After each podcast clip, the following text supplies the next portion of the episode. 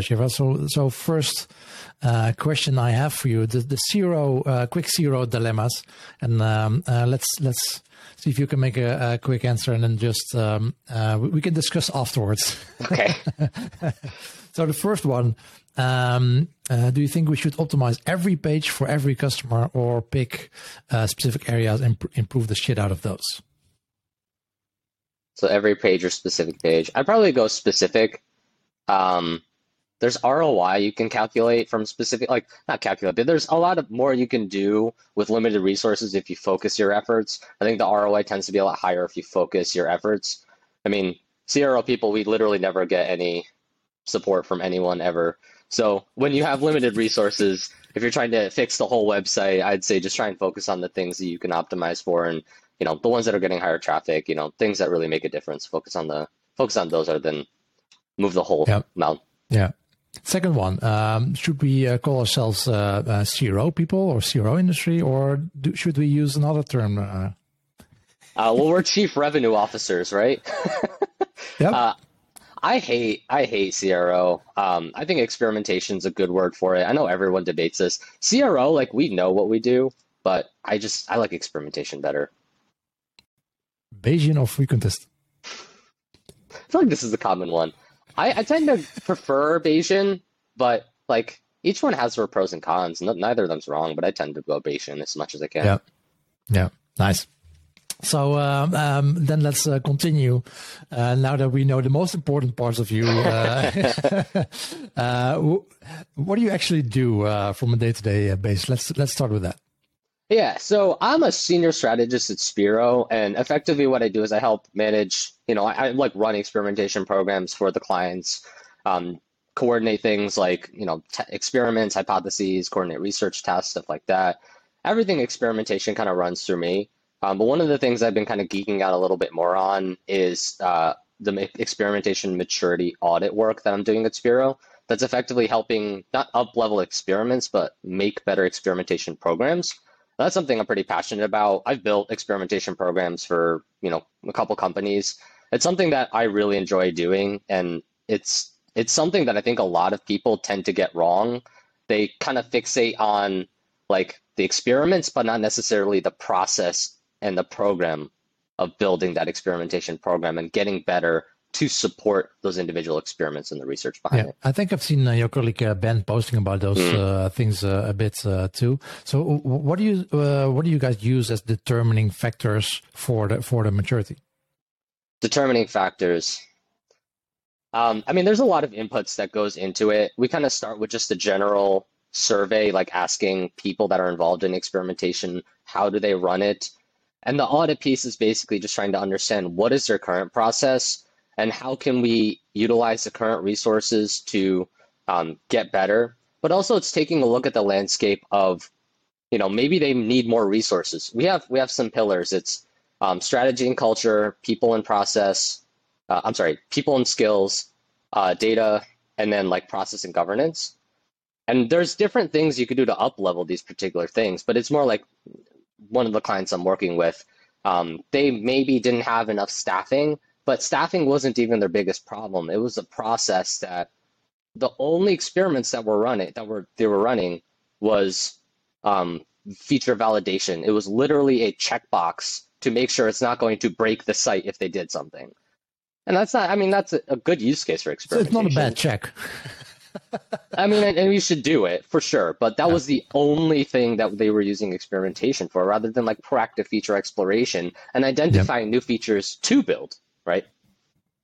Yeah, exactly. Yeah. And um, uh, I, I, did forget to ask, uh, how did you get uh, get started with this? I mean, um, a lot of people um, don't start studying uh, studying uh, CRO or something uh, uh, specific like that. So yeah. how did you get started?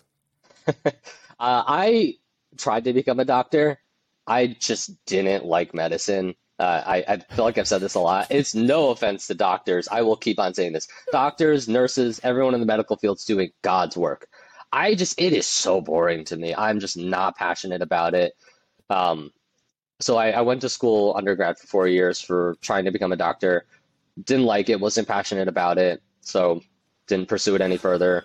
Uh, I started working. There's a lot of experiments you can do with medicine. Oh, sure, sure.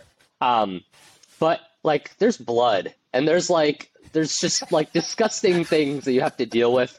Like, there's code that you can look at, and sometimes code can look disgusting, but blood, you physically hold it, and like, ugh, Yeah. not about that. Um, so There's there's a different feel to it. Yeah. yeah.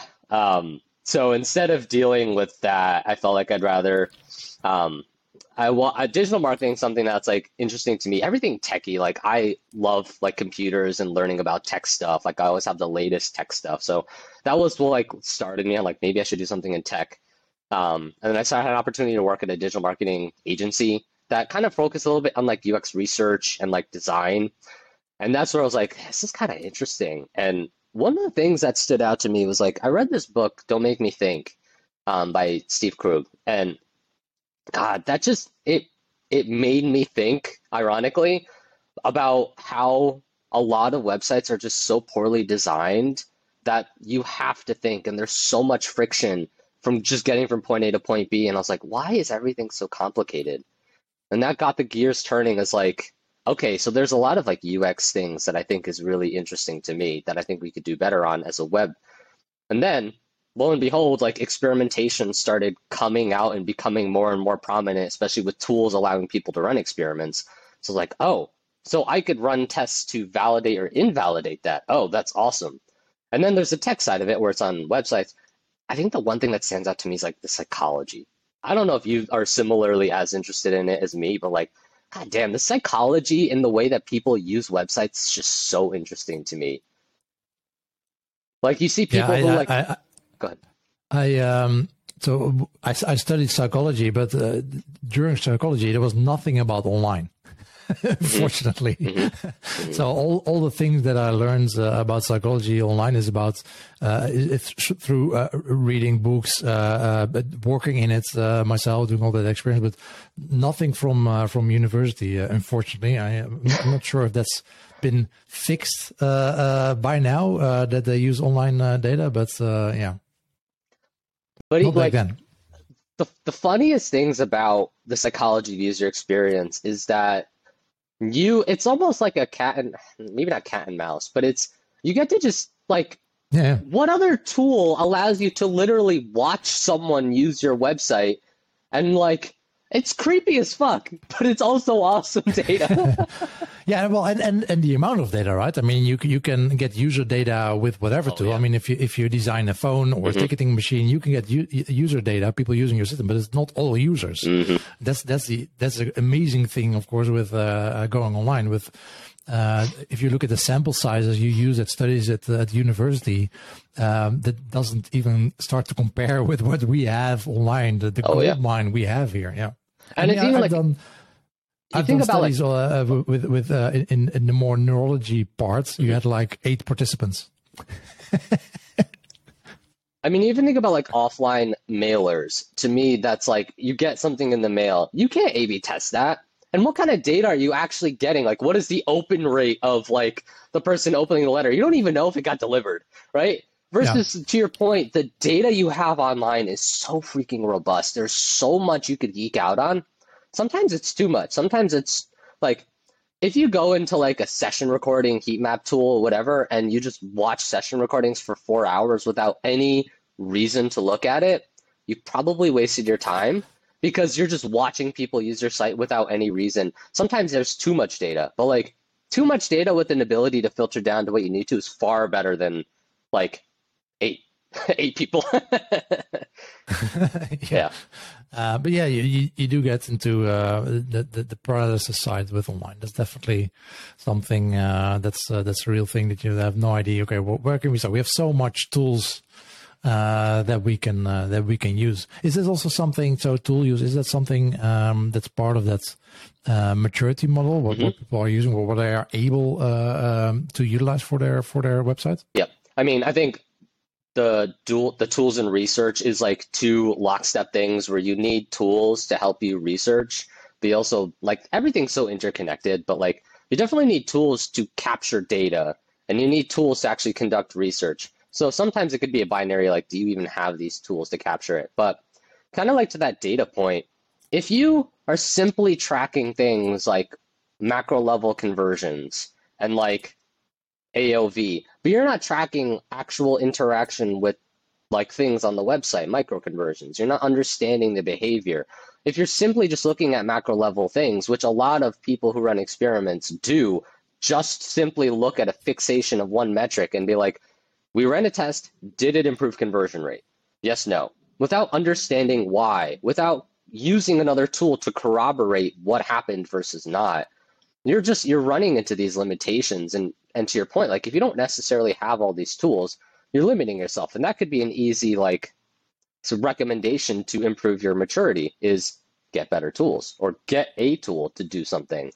But having tools doesn't make you good. Like just because you have an experimentation tool, it doesn't mean you're going to be at a maturity level of like, you know, top tier. Because if you just have a tool but you're not running tests, or you have a tool but you're running crappy tests, that's that's almost as bad as if not having a tool at all, because you could be hurting your, you know, your users and your user experience.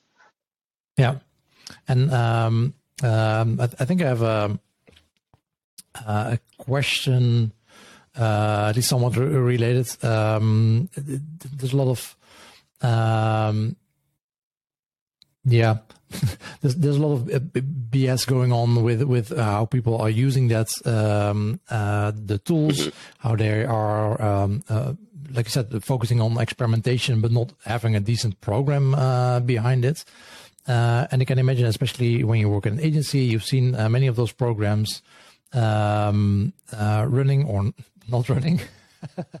um, and uh, the question is from uh, from Tracy Laranjo. Um, how do you maintain a no BS style?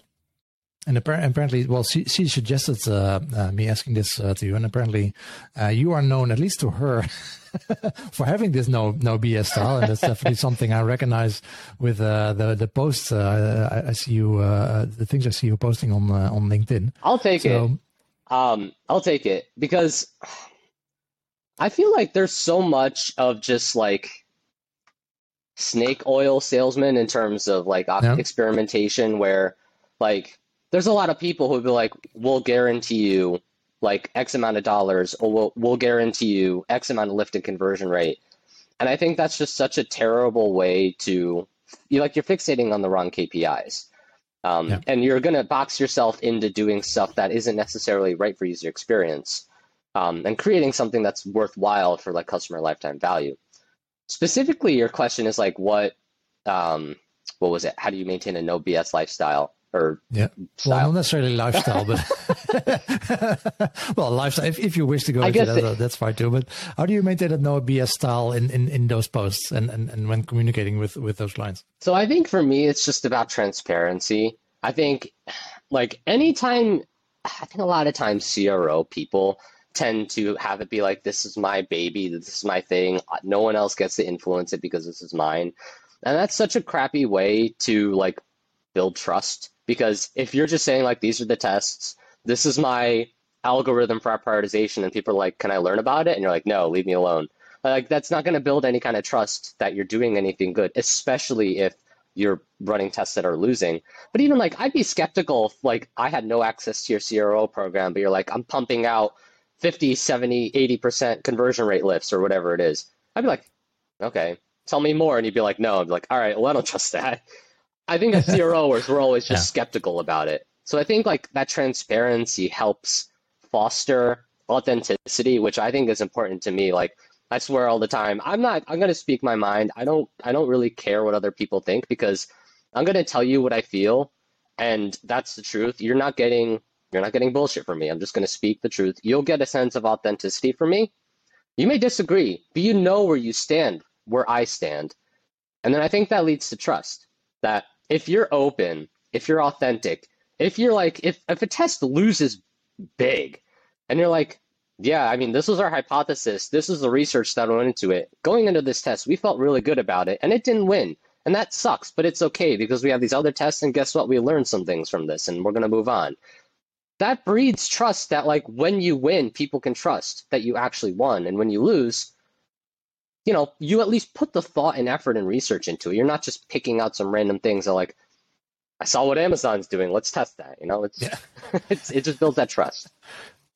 Do you have? So I, have this feeling, uh, uh, uh hypothesis maybe uh, that, um, and hopefully you can shine some uh, light on that. That's in um, if we if we compare how the the CRO or experimentation market works, uh, Europe versus versus US, uh, my hypothesis is that in in US it's more uh, focused on on running more experiments to see what works and then uh, just um, uh, shooting and see, see some if something sticks.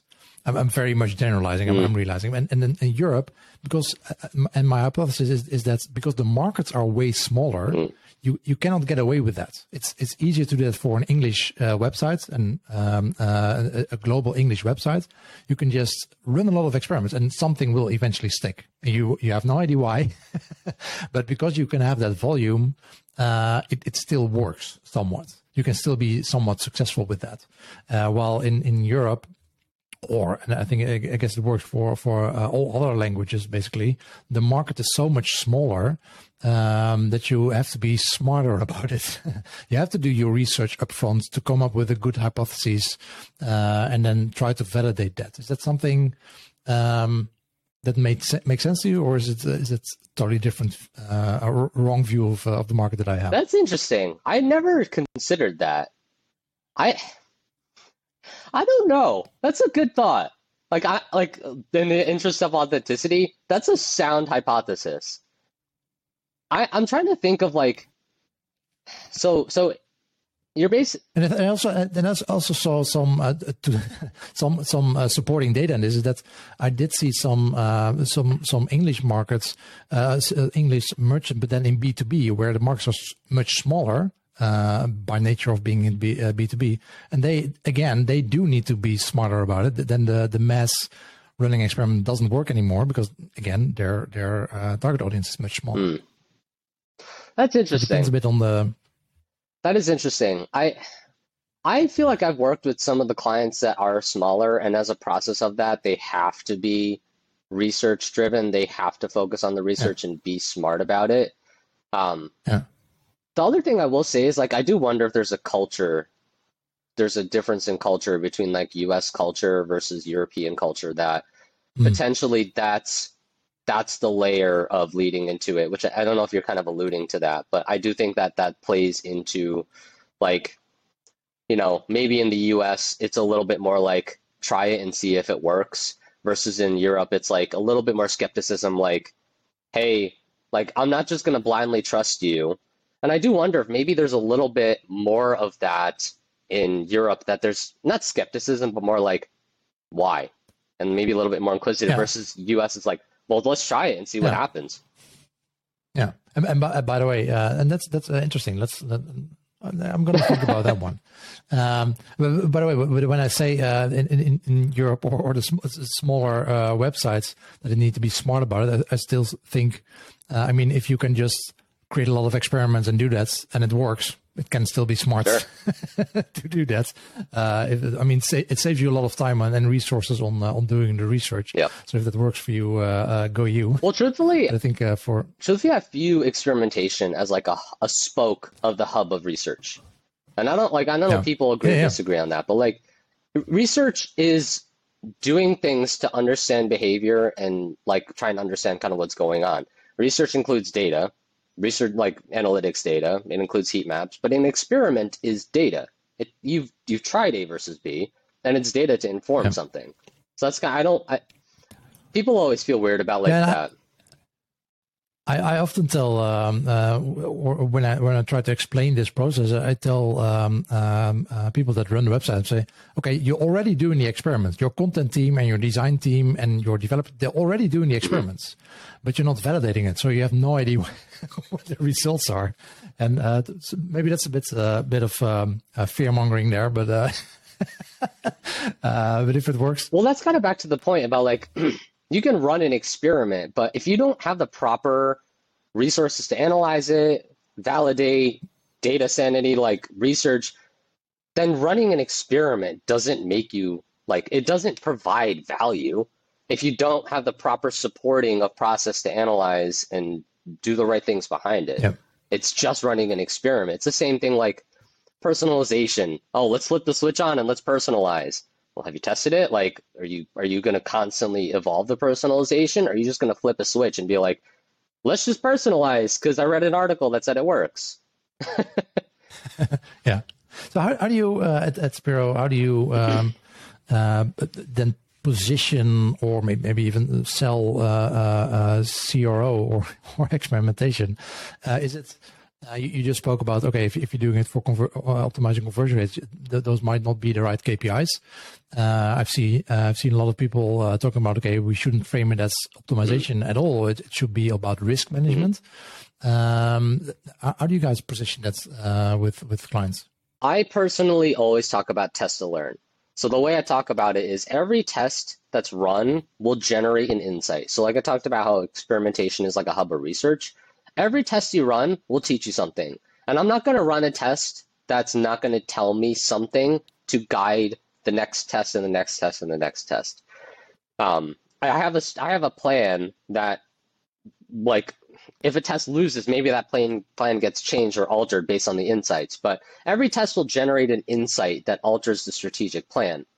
Versus like trying to think like very root level, like a button color test. Like if I run a green versus orange on our home page, what's that going to tell us strategically? Like nothing strategic. It might give you a test win, it might give you a test loss, but like there's nothing really like, oh, what's next? Blue. Like that's not really as helpful. Like maybe there's a little bit of insight with contrast, like if that, but like it's not like content gating strategy, pricing strategy, like a pricing, like a, a, a questionnaire or wizard for like B2B, like that stuff. That's super interesting. One, because that's interesting research. Two, like win or lose, you're learning something about that.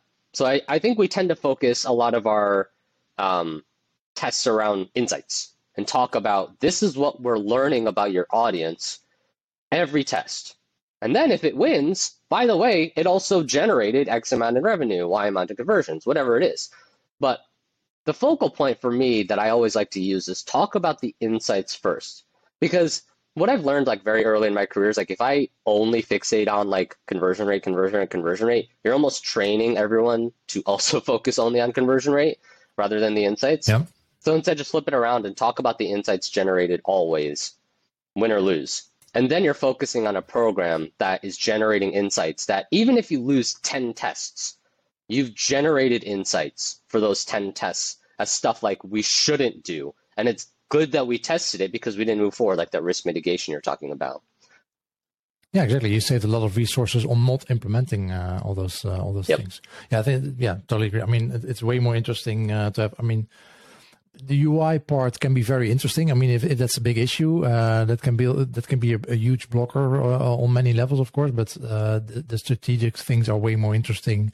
Um, uh, validate your your whole whole business ID. Are people actually interested in in what's what's the in in the features that you're trying to sell them. Maybe they're interested in something completely different, and what's uh, price elasticity on your product that, that can make a huge difference for uh, for a company, way bigger than than changing the color of a button. And to take that a step further, like think about experimentation maturity. So if if you're a one man team and you're running experiments for button color tests, you're if people who are looking at your program are seeing button color tests, they're going to be like, like what is what is the ROI of this program? Why do we have this if all we're testing is button colors or some root level tests?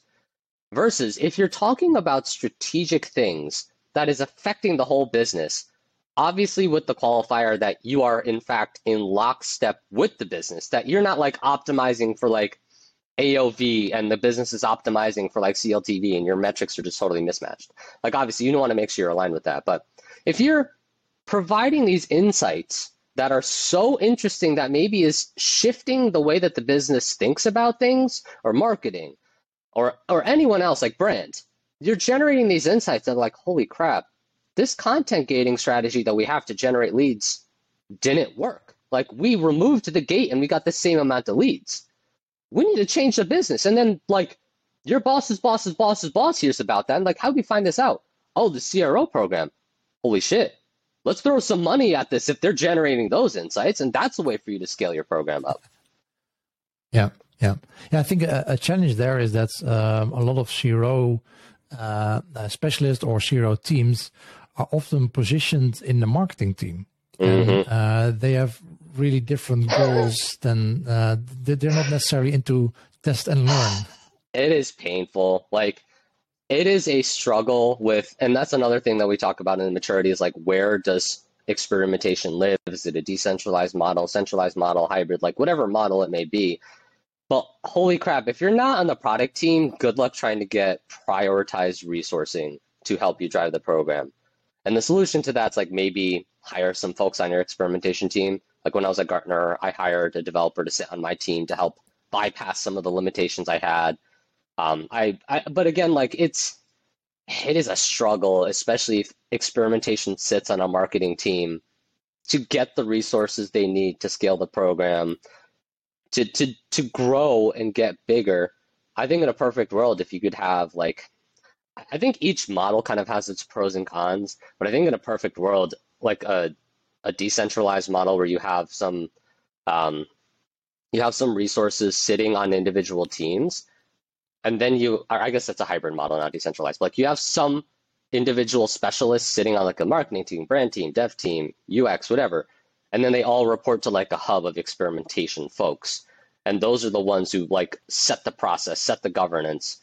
Um, ben and i geek out about this and he's like very passionate about like that person that sits the people who sit in the hub like shouldn't look at a single test. All their their only jobs are like process their only jobs are making sure that everyone's following the right processes they don't look at a single test they just make sure everything's flowing properly and then you have the specialists on every team kind of flowing through everything yeah yeah, I think the uh, one one easy way if you're in, in stuck in, in the marketing team uh, might be just uh, to to get budget uh, for for to hire an external yep. agency. Uh, that's that's often the the fastest way uh, to ensure that you actually can do. Stuff. And I think that's why there's a little bit of like scrappiness that a lot of CRO people tend to have. Like you have a CRO person that's a coder and and a data analyst and can kind of design on the side. Like I think every experimentation person should have a good understanding of all of these skills. But you'll often find like I can code, not not like I not like top tier coding, but I can code pretty well. I can design pretty well. I'm I'm pretty good UX UI person. Like I you have to have these skills because growing in an organization that like only hires one specialist and they're expected to drive the whole program is is oftentimes what happens. In a perfect world, that doesn't happen, but it oftentimes does happen where it's one person's tasked to like do everything. And that's always hard. So sometimes that person has to do put on a lot of hats.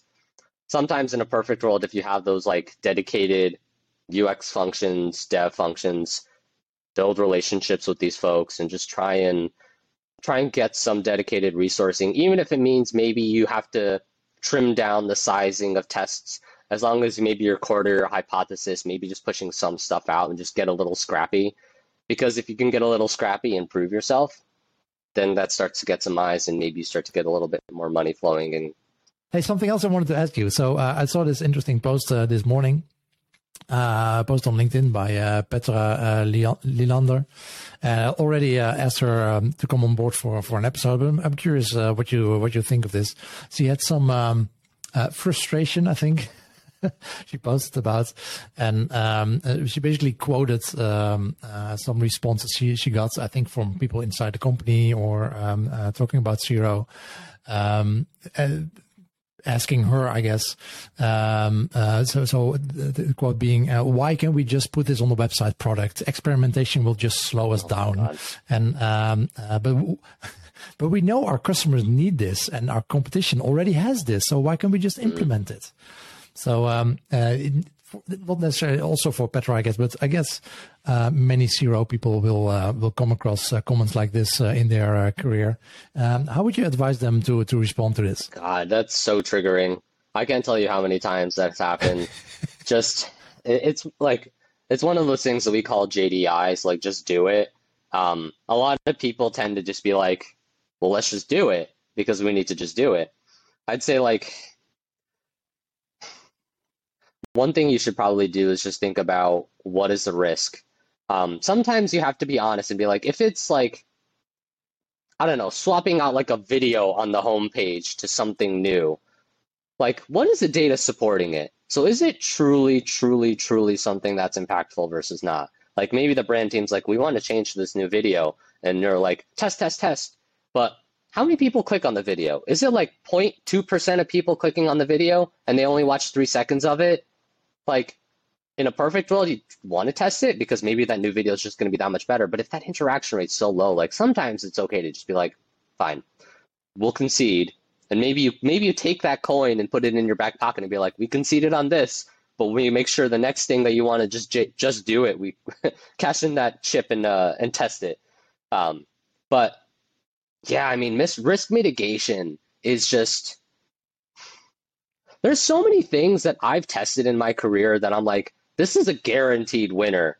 And you run the test and it like it loses dramatically. And you're like, oh, okay. well, that's good we tested that. And like it, it wasn't a question that you weren't going to test it versus not, but like we're wrong a lot. A lot of people are wrong, and it's okay to be wrong. But risk mitigation is so important that you just don't know until you know. And, and sometimes it's a little bit of a personality thing that you have to just like, sometimes it's worth digging into like, why? Why do we need to be so quick? Why do we need it quickly? Is it your boss's boss's boss really pushing some pressure on this? Is it like, maybe it's worth digging into like why they want to push it so quickly? And I think that's something like specifically with hippos, I've like, it's helped me understand and try and work with people who hippo highest paid person's opinion. Like someone who's like, your boss's boss's boss says do something, so you have to do something. And sometimes it's helpful to understand why they want to do it because potentially that context is helpful to talk them off the ledge of maybe testing something or restructuring a test. Or maybe it's like, you know, maybe that's something of a lesson learned that like you have a process issue, like we talked about, you know, maturity. Maybe you have a process issue that like they have spent five months working on something and you didn't know about it if you had known about it because it was a process issue, you could have started on day one and be like, by the way, we're testers. We can test, help test it for you. And they're like, oh, great. And there's, you know, a lesson learned that you have a process issue and you just need to work in experimentation earlier yep. to help them out. Um, but yeah, it's, I guess I'm trying to be like glass half full because if I was glass half empty, I might cry a little bit because of how many times I've heard that. yeah, and then just uh, fire the client or just um, if you work there yourself yeah. resign and yeah and i think on. it's more just, it's also an option, it's just like course. trying to get an understanding like why are they trying to do it so quickly like what is the reason behind it is there a process thing that maybe you need to have relooked and be like well experimentation needs to be involved earlier yeah. a lot of times like what we see i was working with another client um, i we were talking about something and they're like we're going to roll out this feature i was like why don't you guys test it and they're like we can't test it. And we're like, oh, sure you can. You just have to do this, this, and this. We're like, oh, oh, okay. I like, and then like it, it clicks in their brain that like they didn't understand they could test something in a particular way. So sometimes it's just education that they didn't know they could test it, so they just didn't test it, and then they just moved on.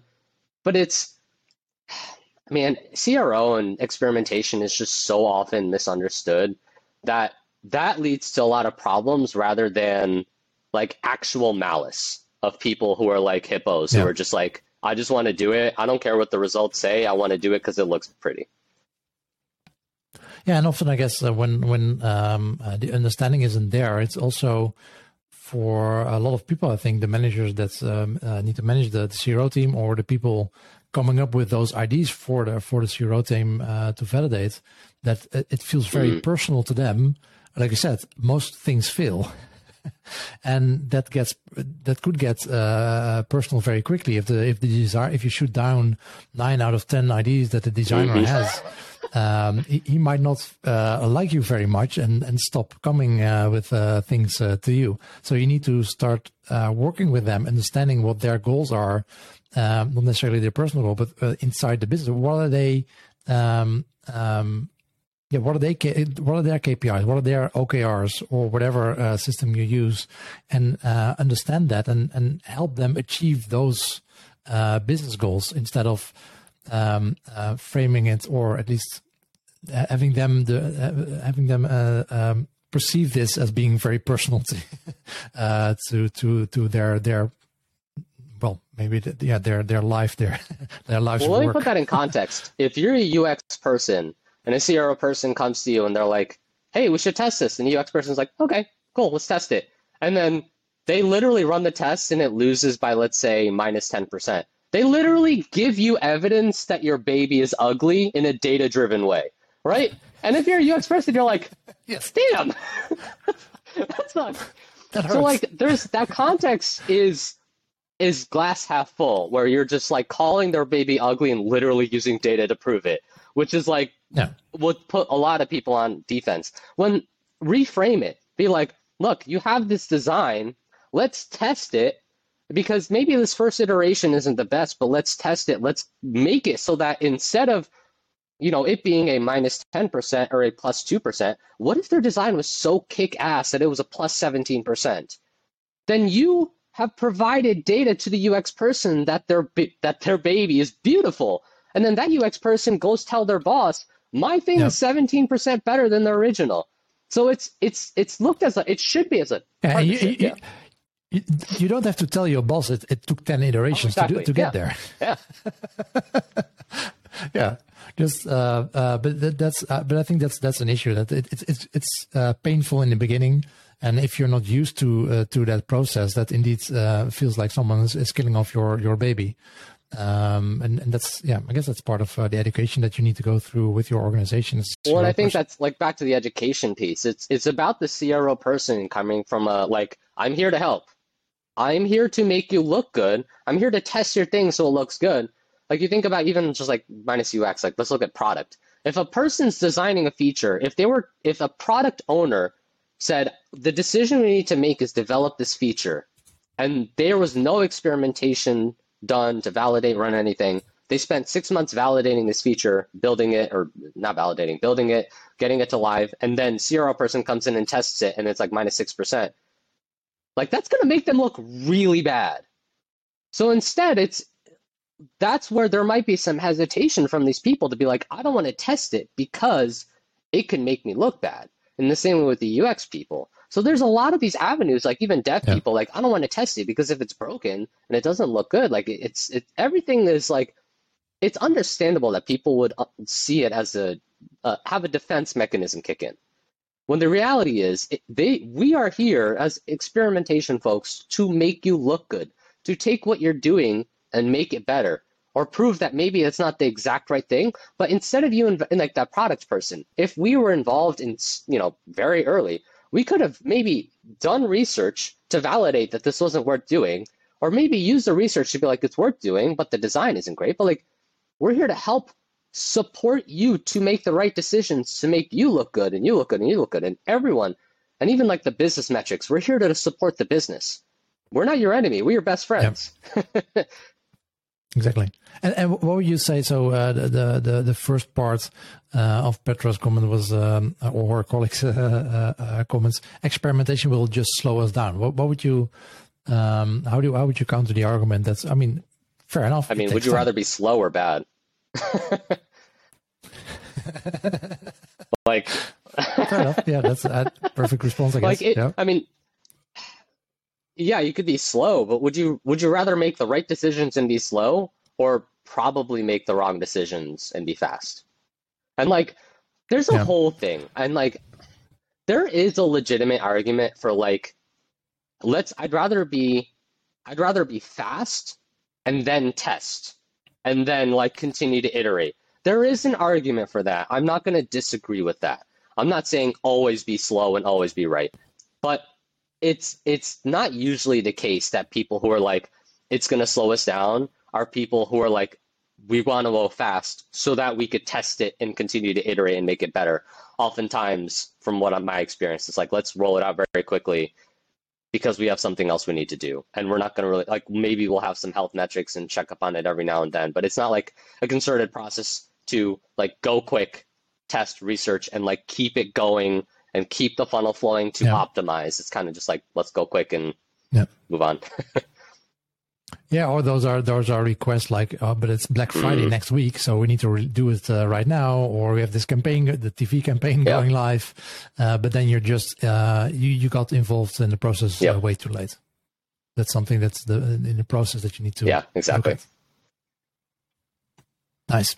Hey, uh, I don't want to take uh, too much more of uh, of your time. let's um, th- thank you so much for um, um, for sitting down with me and uh, talking us uh, through your uh, your process and the no BS style. let's let's keep that up. there wasn't a lot of swearing today, so that's um, we, we kept it. we kept, kept my sailors out the minimum. I guess. Uh, one one uh, question I uh, do have uh, for you as, as, a final question. Uh, what are the things in, in your own process in, in working with clients that, that you want to uh, improve uh, this year, like the next twelve months? what are you what are you excited about? The, the, new things that you're gonna gonna try and implement. That's a good question. I probably need to. What's what's on your okay? Okay, I probably list? need to do some deeper reflecting on this, but I think for me, it's it's something that I think I'm good at.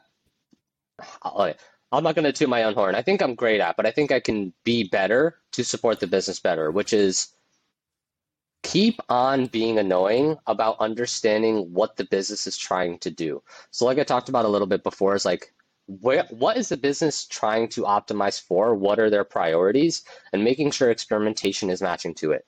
On a, excuse me, uh, from an internal perspective, it is a lot easier to understand those pieces because you're literally talking to everyone. It's easier to understand the business context because you're talking to everyone on a daily basis. You're having these conversations and you build these relationships. As an agency, it can be a little bit more difficult to truly understand the business direction and be able to adapt and adjust um, in advance and like understand it. Sometimes it'll be like they'll have some plans kind of coming down the pipeline and we want to make sure that we support it, but we only learn about it when they knew about it like maybe last week and they knew about it for two months. So it's being a little bit more annoying, but like trying to truly understand the business goals and objectives to support the business in the absolute best way possible, rather than kind of confining our experiments to stuff that we maybe entirely kind of see on our own. And again, that's not saying that we're bad at it, we're really good at it, but I do think there's another level of really, really pestering executives to understand what they're trying to optimize for. Because I think on one hand, that'll help us be better experimenters, but two, that annoyingness will help executives. It'll, it's, I'm not trying to say like Pavlov's dog, but like it'll almost train them to like think of experimentation as top of mind so that whatever internal research, you know, whatever people we talk to internally on those teams, they keep on they'll get the support because we're being annoying about experimentation in a good way. Like we keep it top of mind so that they'll get the support, so that we'll get the support to help them. And I think it's just something that'll keep on helping if we just keep experimentation top of mind, continue to support their business so they see the value, they love it, and then they feed more money into it, and then we're more helpful. And it's just that positive like feedback cycle. Yeah. Nice. Yeah, I think that's really uh, powerful advice. I mean, I always uh, advise people to one of the first things that you uh, that you should uh, or team that you should talk to uh, is probably your uh, um, uh, your finance team to figure out okay what what actually mm-hmm. drives the business where, where where is the money being made um, and that's really interesting for you as a as a CRO uh, person that you know, and, and, and, maybe you work at a company, you think, okay, let's increase conversion rate or revenue or profit, but maybe they're not even interested in those. They just want mm-hmm. to grow market share. Mm-hmm. And that's the main thing. They have uh, maybe they have you have uh, uh had a, a, big investment, um, and um, um, the goal is to grow uh, as fast as possible. Uh, you, you, can even lose money. Uh, and it's really uh, that's a completely different ball game than uh, when you're already uh, um, um, there and then maybe just just the only thing is profit. Yeah.